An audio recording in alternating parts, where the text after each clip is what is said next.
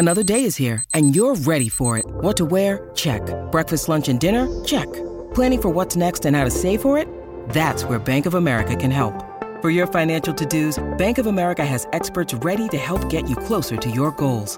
Get started at one of our local financial centers or 24-7 in our mobile banking app. Find a location near you at bankofamerica.com slash talk to us. What would you like the power to do? Mobile banking requires downloading the app and is only available for select devices. Message and data rates may apply. Bank of America and a member FDIC. When you need mealtime inspiration, it's worth shopping Kroger, where you'll find over 30,000 mouthwatering choices that excite your inner foodie. And no matter what tasty choice you make, you'll enjoy our everyday low prices, plus extra ways to save, like digital coupons worth over $600 each week. You can also save up to $1 off per gallon at the pump with fuel points. More savings and more inspiring flavors make shopping Kroger worth it every time. Kroger, fresh for everyone. Fuel restrictions apply. The Study Smarter series is made possible in part by Osmosis. Osmosis is a personalized learning platform that manages med school for you. It's been called the Netflix of medical education and is the only system that analyzes your coursework and intelligently recommends personalized quizzes, mnemonics, flashcards, videos, and reference articles. You can get Osmosis for two months as part of the Inside the Board Study Smarter bundle for the USMLE Step 1 and Comlex Level 1, along with two months of Physeo, the online high yield physiology learning platform, and a spot in Conrad Fisher's live online Cramathon on May 7th. There's only one week left. The sale closes April 16th. And to help you make the decision, we're also throwing in beta access to our all audio Q Bank, which we'll be releasing beginning in May. Plus, you get two weeks of MedQuest's Pharmacology Q Bank to enhance your pharmacology preparation for the boards. Go to InsideTheBoards.com and use the discount code podcast to get $20 off.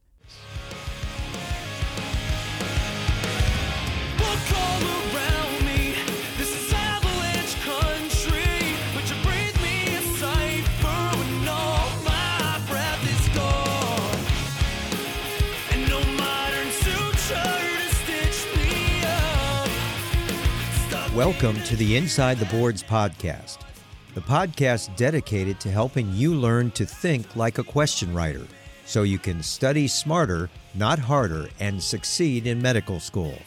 And now here's your host, Patrick Beeman. All right, so we are back for the Inside the Boards Study Smarter Series Step 1 uh, with Dr. Ken Rosenthal, who is a professor in the Department of Biomedical Sciences at Roseman University of the Health Science, where he's helping start up a medical school.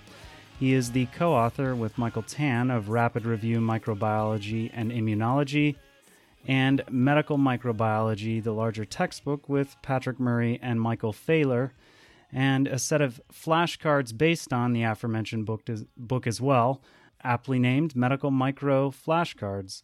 I asked him if he would help us out uh, discussing microbiology and immunology, and he said, with the immunology thing, I can explain it all in about 20 minutes. So today we are going to go through the 20 minute immune response with Dr. Rosenthal, and you can go to the Inside the Board Study Smarter series page, just insidetheboards.com slash podcast, and we will put up a video of this presentation to help you follow along. So thanks again for being on the program, sir. I appreciate it. It's my pleasure. The best way to learn the immune response is to write a chapter on the subject. Yeah. But if you don't have to do that, then the key to learning anything in micro or immuno is to make it real. And so for this 20 minute immune response, let's think in terms of how the immune response would look at an infection. So ask yourself what are the components of the immune response that are going to be relevant? The cells, the cytokines, etc. How are they identified? CD numbers or receptors. What triggers them? Cytokines, pathogen associated molecular patterns.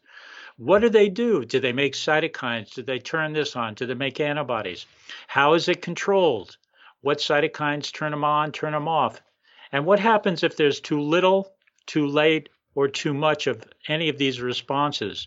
And that's where we get our immune diseases. So the normal situation, and this would be for, for the first exposure, like for a baby, is that there's Staph aureus on the skin. It's normal flora. And the structure of the skin is that there are dead cells, the cornified layer on the outside, then the epidermis and the dermis.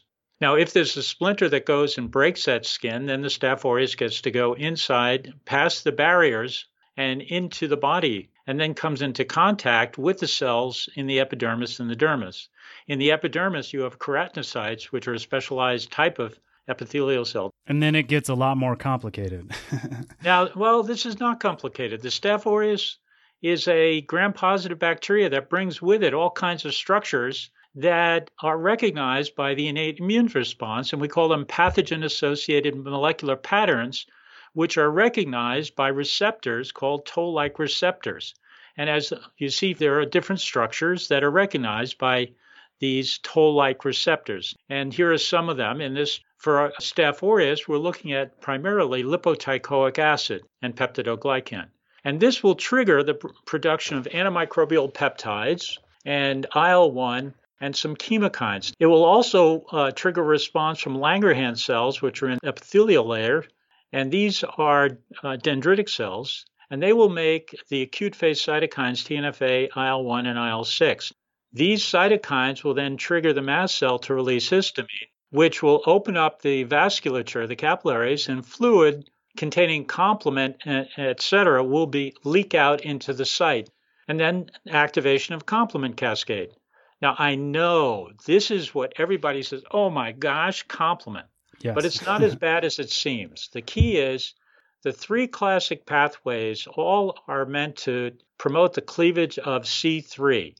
Once C3 has been cleaved, then it produces the A activating fragments and then the B binding fragments and then C3D as well. So C3A, C4A, and C5A recruit inflammatory cells, and that's essential for a bacterial infection. Can I interrupt here and let, just let me ask? I would say for a lot of people, myself included, who've been out of the first and second year of medical school for a while, when you mention complement, the really the main thing I remember is that those who have a C5 through C9 deficiency are more prone to Neisseria infections. Will we get to that, or can you comment on that? Okay, so uh, let me go through the cascade briefly, and then I'll talk about deficiencies. All right. So the C3A, C4A, and C5 are essential for recruiting neutrophils and macrophage. So if you are deficient in any mechanism that cleaves to C3, you're susceptible to staph and strep infections, which depend upon complement C3A, C5A to recruit neutrophils. C3b is essential for binding and creating the complex that cleaves C3, and C3d is for activation of the B cell. So all three pathways lead to cleavage of C3. Now, if C5 through 9 build a pore on the bacterial surface, that pore, which will kill the bacteria, really works only well if the pore can build itself on the bacterial surface. It doesn't work in gram positives. It doesn't work in gram positives because the peptidoglycan is too thick okay. for all the parts to get to the plasma membrane. And it works really, really, really well in Neisseria because Instead of lipopolysaccharide, the Neisseria have lipooligosaccharide, and it's like having a field of corn, which are eight feet tall, versus a field of stubble. and so the complement pieces can latch on to the outer membrane surface so much better in uh, Neisseria than other bacteria, and including other uh, gram negatives.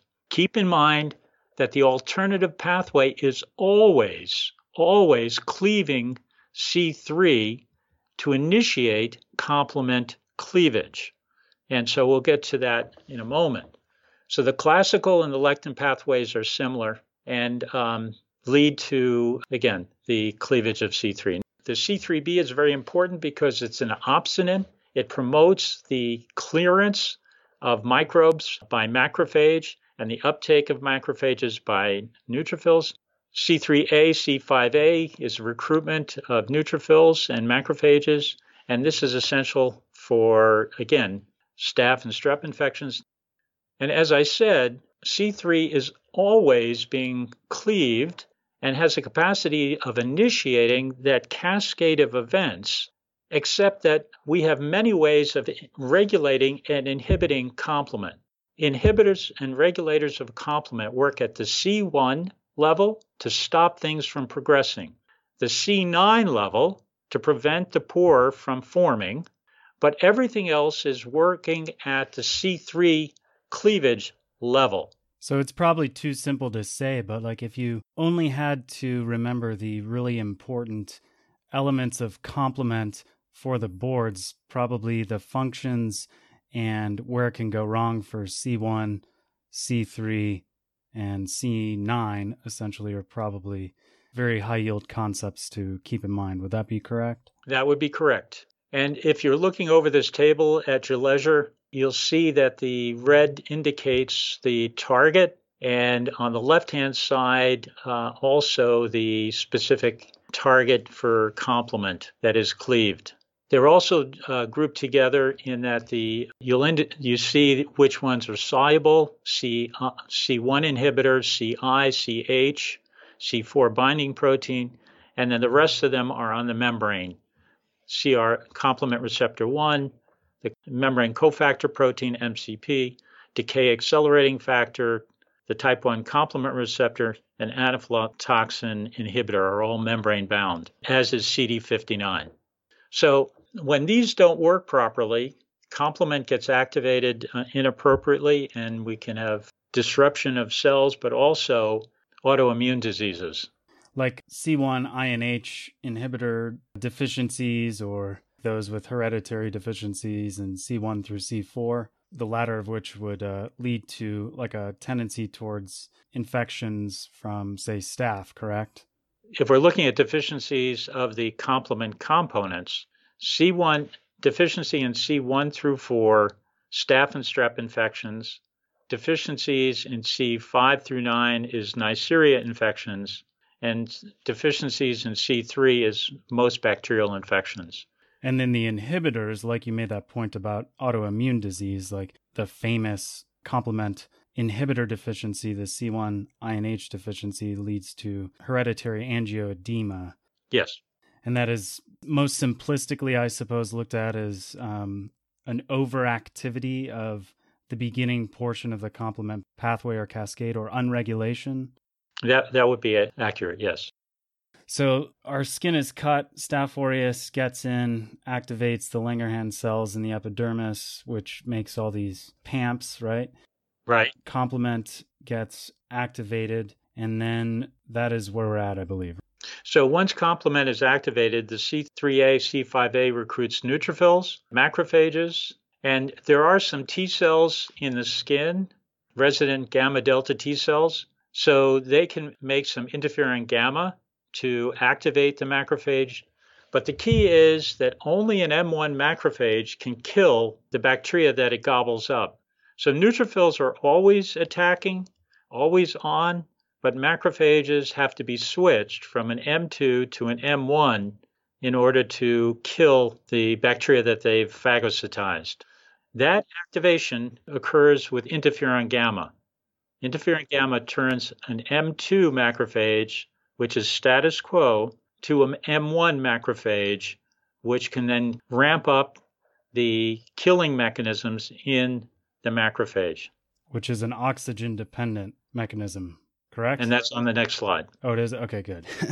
so when we look at the innate protections, we start off the macrophage and the neutrophils require that uh, the bacteria be decorated with either C3b, IgG, or lectins to facilitate the uptake by opsonization. Then they phagocytize the bacteria, and then neutrophils and M1 macrophages kill by dumping pre-synthesized granule contents, which include uh, different antimicrobial peptides and enzymes and proteases, but for M1 macrophages and neutrophils, the reactive oxygen species, such as peroxides, and for macrophage, hypochlorite, which is essentially bleach. Now, in addition to those phagocytic cells, dendritic cells and macrophages can process the proteins of the bacteria for antigen presentation to T cells. And so the Langerhans cells, when they get activated, not only do they release acute phase cytokines to induce a warning at the local level, but they mature and they go to the lymph node and present peptides to T cells to turn on the appropriate T cell response to help deal with the infection. Langerhans cells are dendritic cells, and they are the best antigen uh, presenting cells. And then the Th1 and the Th17 responses promote a pro inflammatory response, which reinforces the protections Th17 for neutrophils, Th1 for macrophages. In an adult where we would have antibody, antibody would, would seep in with the complement when the uh, vasculature is opened, and the antibody would bind to the bacteria as well as to toxins of the bacteria. The T cells would move into this area to facilitate the responses interacting with the macrophage that are there to promote the Th1 type of response. Now, getting into some detail, the dendritic cells, they direct, dendritic cells direct DD, a response from T cells. They present exogenous antigen through MHC class 2 to CD4 T cells, MHC2, CD4, endogenous antigen and cross presented antigen. Endogenous antigen would be viruses, viral infected infection or self antigen. Cross presented antigen would be phagocytosed proteins. And these antigens are processed and presented on MHC class 1 to CD8 T cells. The T cells then are activated with this signal to the T cell receptor, then to co-receptors have to interact, and then cytokines tell the direct the T cell as to what response to turn on. The T cells then tell TT other cells what to do with cytokines. And so here is a list of the triggers in the cytokines that the dendritic cell will make to turn on specific responses, and then the products, the cytokine products of those key responses. And look this over on your own because this turns out to be important. The key here is Th17 produces IL 17 and IL 22. Th1 produces interferon gamma and also IL 2 and TNF beta. Th2 makes IL 4, 5, and 10 to promote antibody production, and the Tregs make IL 10 and TGF beta, which are regulatory cytokines. The B cells, the key thing about B cells to remember is they make immunoglobulins, but they're also antigen presenters. And when you're talking about antibody, the key is it has two regions the variable region which is included in the FAB and FAB prime 2 section, and the FC region, which has the business end that interacts with the host. So the variable region interacts with antigen, and the heavy chain FC region interacts with Ig receptors and complement. These molecules are expressed both on the cell surface and are uh, released as soluble. And the way the system works is each B cell has cell surface immunoglobulin. And when antigen binds to the cell surface immunoglobulin, that B cell factory is, gets its trigger to grow. And therefore, we get more immunoglobulin in the system. So only the best B cells get this signal to survive and grow. The system starts out with IgM and IgD, and then about seven days after, with T cell help, there's a class switch. Th1 responses promote IgG production, Th2 responses, IgG, IgE, and IgA. The key is the variable region is already set by genetic recombination. So the only thing that has to be done for class switch is to trade the FC portion. So trading IgM and IgD for IgG or E or A. So the genetic recombination just trades those. After that class switch occurs, then the immunoglobulin gene can be improved by somatic mutation. And this occurs in the germinal centers. And the B cells wander through the germinal center, going through somatic mutation and then the, interacting with the T cells. And again, only the best B cells that bind antigen, antigen the best will get a growth survival signal and then become plasmacytes to produce plasma cells and lots of antibody or memory cells, ultimately giving us an improved response. So this is the innate responses. So the key here is for bacteria, it's complement. For fungi, it's complement. And for viruses, it's interferon alpha and beta. And let me ask, just the commonality for bacteria and fungus, is that a mostly a cell wall related uh, issue then?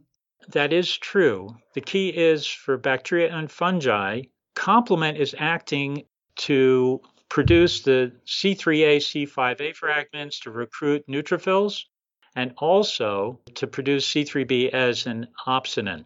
Which is not how our body deals with intracellular bacteria That's or right. viruses, just simply so. That's right. So the key is complement is promoting the uptake in phagocytosis in order for killing the extracellular bacteria and the fungi. Okay, so very quickly, finishing off the immune response, for autoimmunity to happen, the first requirement is that there must be a genetic capacity for the MHC molecules to actually bind the self antigen involved in autoimmunity. So that's why there's specific MHC1 and MHC2 types associated with autoimmune disease. But even if you have that genetic predisposition, the tolerance system in the body still has to be broken in order for T cells to be activated to be able to respond to that self antigen. And this often happens by a cytokine storm that could occur, let's say, from a flu infection. And then finally, we get CD4 T cell responses that promote antibody production. The self antibody then could elicit a hypersensitivity type 2 response, which is antibody binding to the cell surface and then complement binds to that, promoting lysis and also inflammation by recruiting neutrophils. A hypersensitivity type 3 reaction, which interacts with soluble molecules like protein, like in an Arthus reaction. And this uh, is an immuno, immune complex disease, which uh, then again can activate complement, promoting inflammation, or a hypersensitivity type 4 disease, which are T cells, CD4 and CD8 T cells, which produce interferon gamma to reinforce macrophage and dendritic cell cytokine production to induce inflammation in that regard.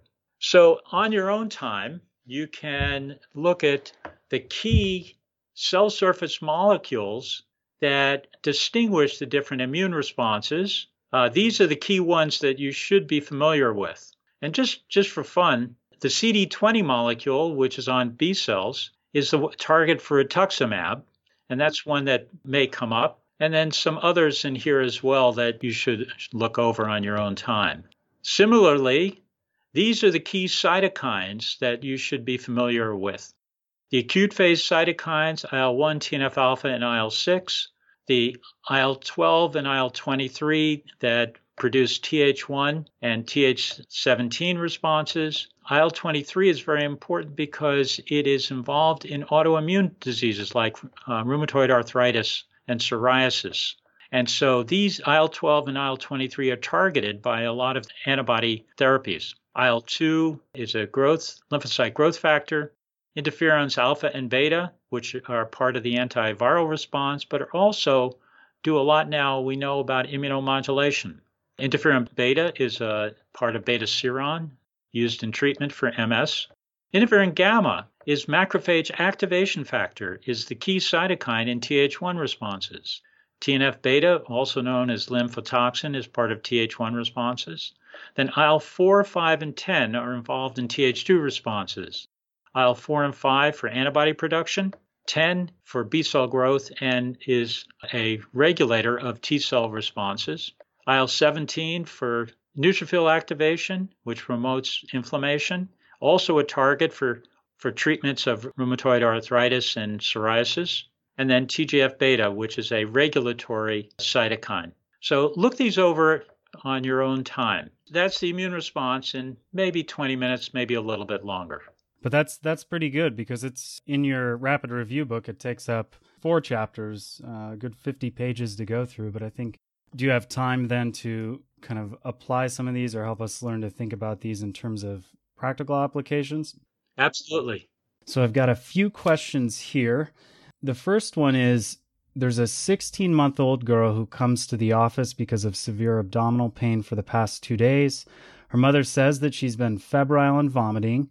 Medical history includes five cases of omphalitis, which is infection of the umbilical cord stump, and two cases of pneumonia. Examination shows a very tender abdomen with rebound tenderness.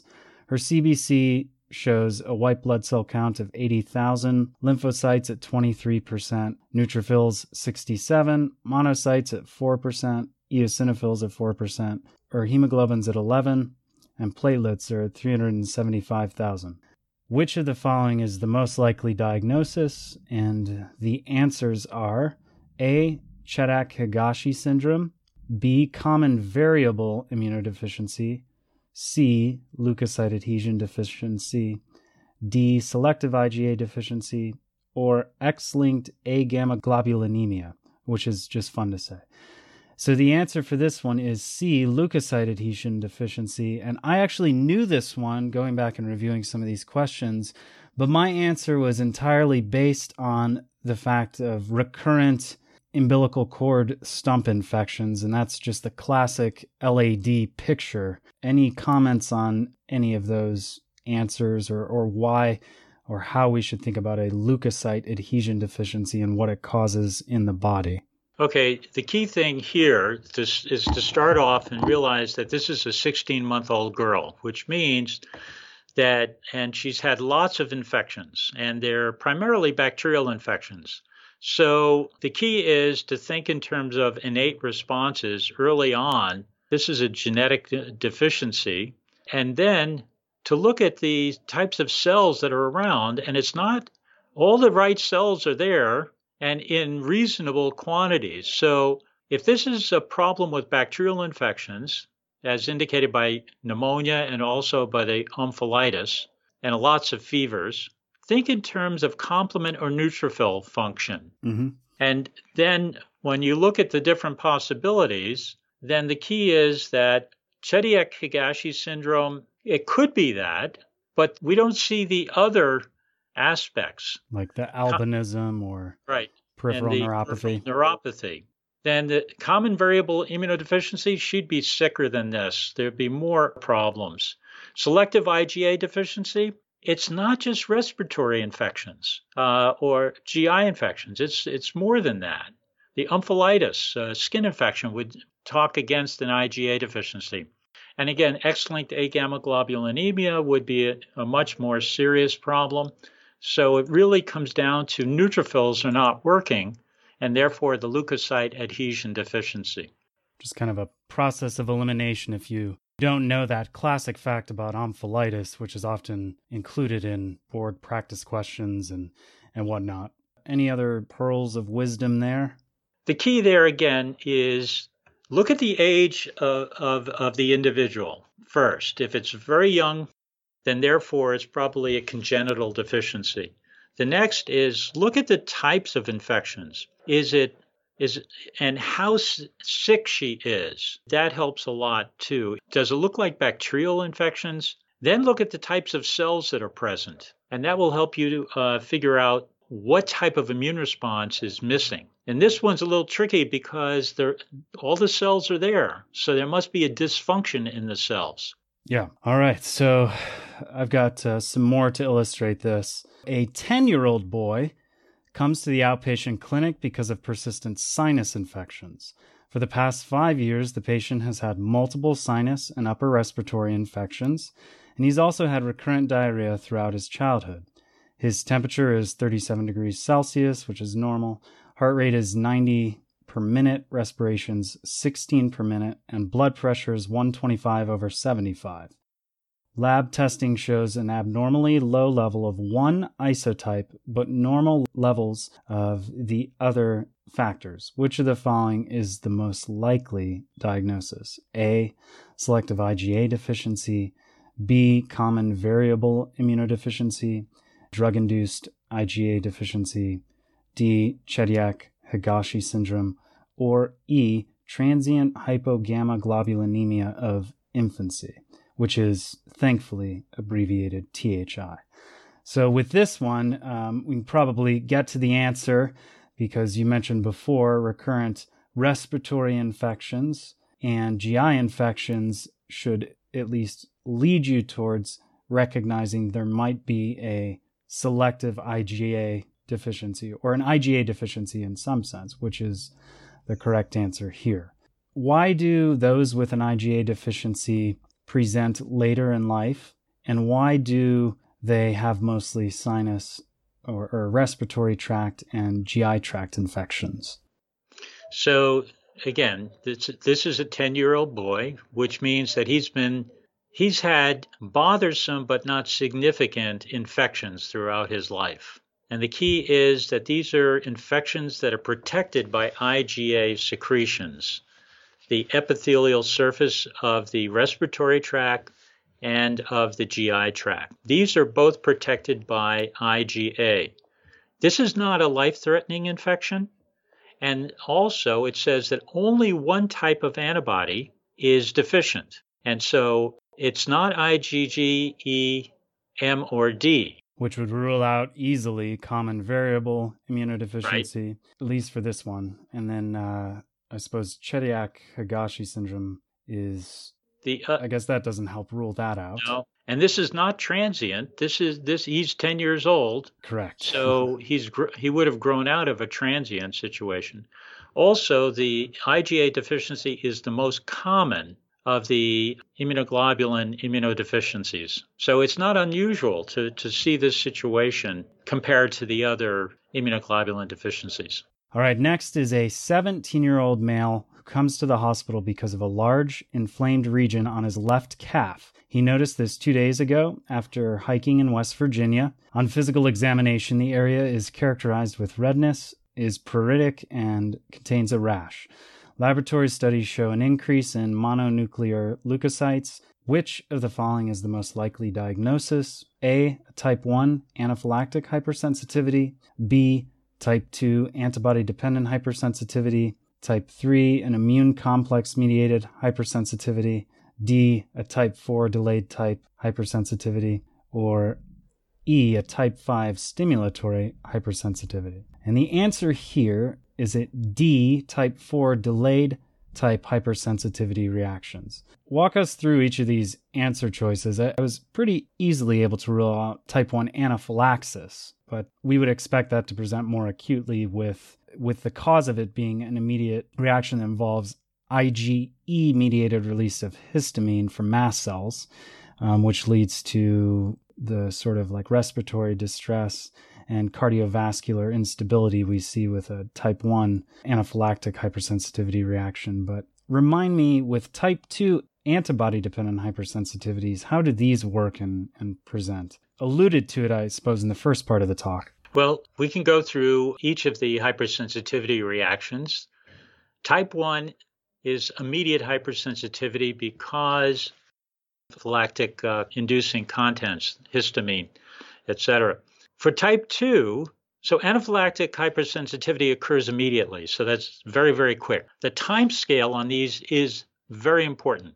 For type 2 and type 3, these are mediated by complement. And for type 2, antibody binds to cell surfaces and then complement binds to the cell surface antibody and triggers uh, inflammatory reactions and cell lysis. So this would be somebody who takes like uh, trimethoprim sulfamethoxazole and suffers some sort of uh, uh, leukopenia because of it. Is that correct? Well, I like the penicillin example because penicillin can oh, react. Plus, with, it's classic. right. Yeah. Penicillin can react with uh, cell surfaces, and then that is the antigen that's recognized by the antibody, and then elicits this response. But strangely, penicillin can bind to proteins, and elicit a type 3 immune complex mediated response as well. That's right. One student brought this to my attention and was able to save the entire class's um, a point on the exam at one time. So, this is one of those you have to be careful uh, with the example. But type 3, the classic situation is an Arthus response. For example, you get a your annual flu shot and then antibody in your bloodstream will interact with the flu proteins. The immune complex then will activate complement Complement will release uh, C3A, C5A to promote inflammatory responses, and hence you get um, an Arthus reaction, which is a raised rash at the site of injection, or this could be a systemic response, as you would get with hepatitis B infection, or if you had antibodies to, let's say, a gamma globulin shot, and that would cause serum sickness. Serum sickness, which is a classic example, occurs if you have received gamma globulin for let's say let's say a snake bite mm-hmm. and you got horse antibody more than once. The second time you receive the horse antibody, your body has made antibodies against the horse immunoglobulin and then produces immuno- immune complexes and that would promote the problem. Finally, we get to the answer to this uh, particular question. And Let's go over the question once again. Mm-hmm. So, this is a 17 year old man who has a rash on his left calf. Okay, keep in mind where it is. Yep. It came up two days after hiking in West Virginia. Okay, two days. So that's they're telling you that the trigger was two days ago from hiking. This should make you think of leaves of three leave it be, which right. is poison ivy. And a poison ivy rash redness, itch, and rash with mononuclear leukocytes coming into that site which is the T cells coming in, interacting with macrophage and uh, Langerhans cells, which are presenting the oil and protein, modified proteins due to the poison ivy interacting. And the T cells are turning on the macrophages and the Langerhans cells, which are producing cytokines which promote the rash of poison ivy. This is a type 4 delayed type hypersensitivity. It's two days later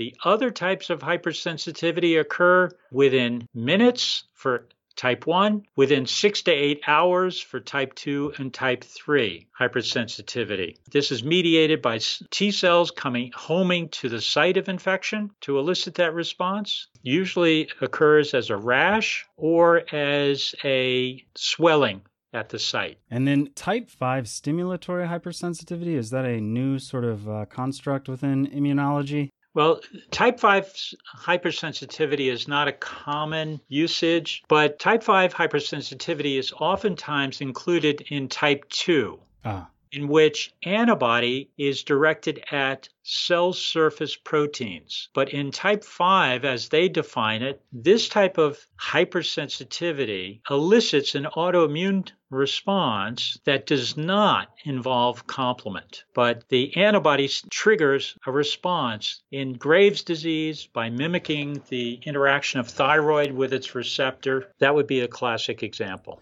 Yeah, I was gonna say the the example is uh, one in which when I was studying this stuff, I thought that was more of a type two uh, hypersensitivity reaction. Well, I don't want to take too much of your time. I thank you so much once more for taking your own time to help us learn immunology. I wish I had had somebody to be able to explain it to me in 20 minutes, almost a decade ago. Uh, in closing, let me again suggest that when you go to review the immune response, create a patient for each of the immunological diseases. Think about what the symptoms will be, what's triggering the response, which cells are involved, which cytokines are involved, and then think about how the, those immune responses are causing the pathophysiology.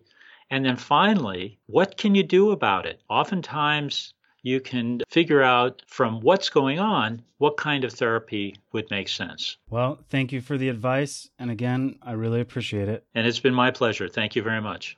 Don't forget to share the Study Smarter series on social media. Just share an episode, tag at Boards Insider on Twitter or Inside the Boards on Facebook or Instagram, and you'll be entered to win the Study Smarter contest, which is going to be a $50 Amazon gift card at the end of the series.